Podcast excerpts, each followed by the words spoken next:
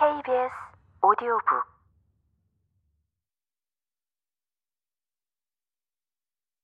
마차를 선보는 데는 그리 오랜 시간이 걸리지 않았다.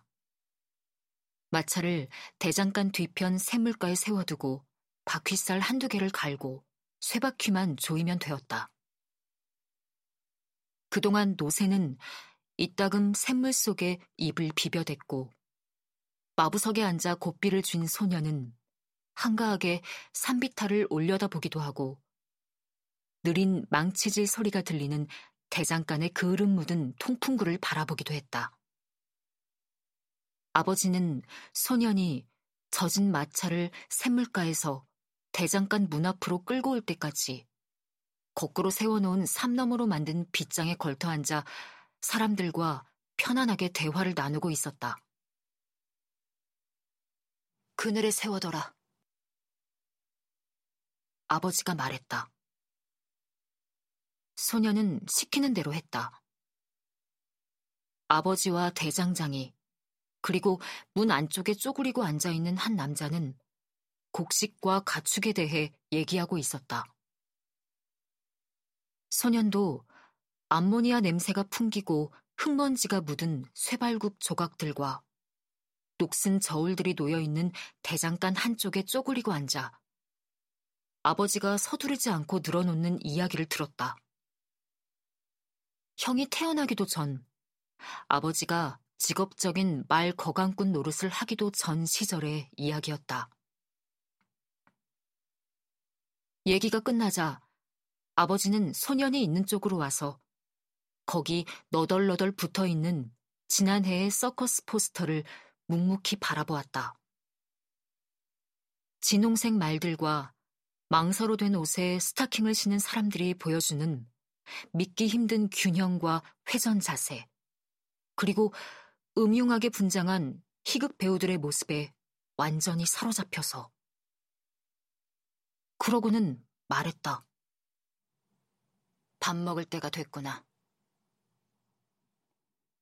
하지만 그건 집에 가자는 얘기가 아니었다.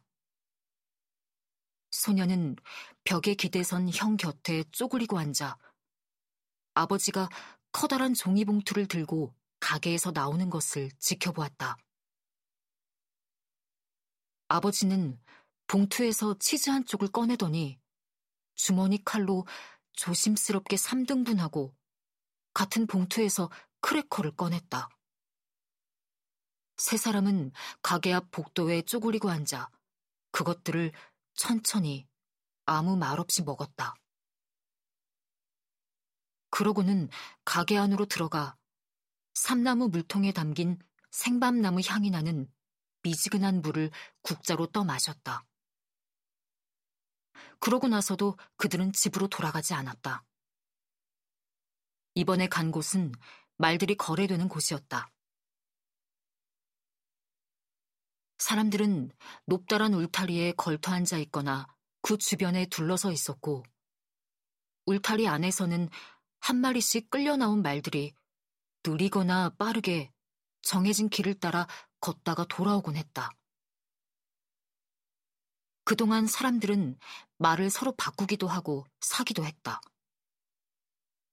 해가 서쪽으로 기울기 시작할 때까지 그들 셋을 포함한 사람들은 서로를 유심히 지켜보고 서로의 말을 귀담아 듣기도 했다. 소년의 형은 멍한 눈으로 씹는 담배를 질겅거리면서 아버지는 딱히 누구에게 하는 것은 아닌 말을 중얼거리면서 그들이 집으로 돌아온 것은 해가 진 뒤였다. 등불 아래에서 저녁을 먹고 난 뒤 소녀는 대문간에 앉아 짙게 드리워진 어둠을 지켜보았다. 쏙독새와 개구리 소리에 귀를 기울이고 있을 때 그의 귀 속으로 어머니의 목소리가 파고들었다. 에브너, 안 돼요. 맙속사 제발, 에브너! 소년이 일어나서 뒤돌아보았다.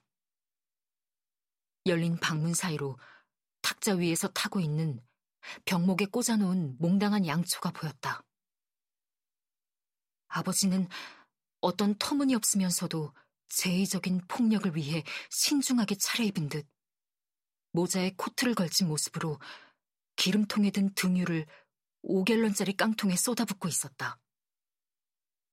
그러는 동안 어머니는 그의 팔을 끌어당겼고 그는 등잔을 다른 손으로 바꿔 쥐고는 야만적이거나 흉악하지는 않게 그저 강하게 그녀를 벽으로 밀쳤다.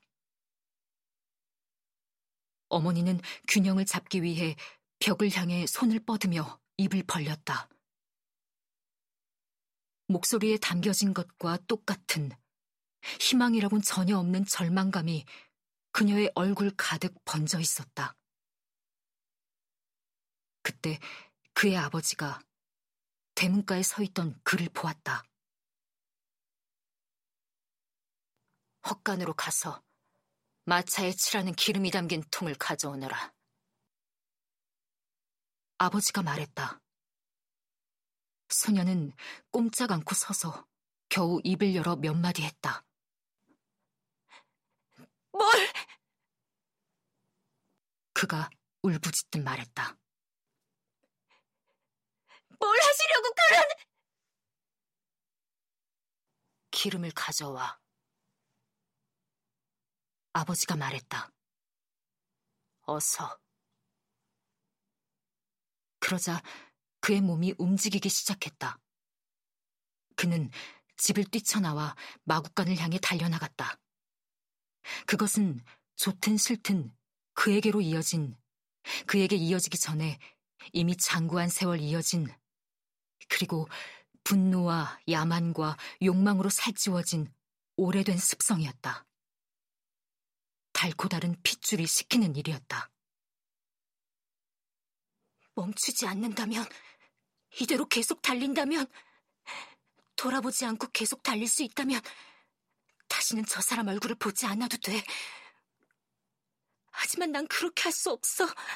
그렇게 할 수가 없다고.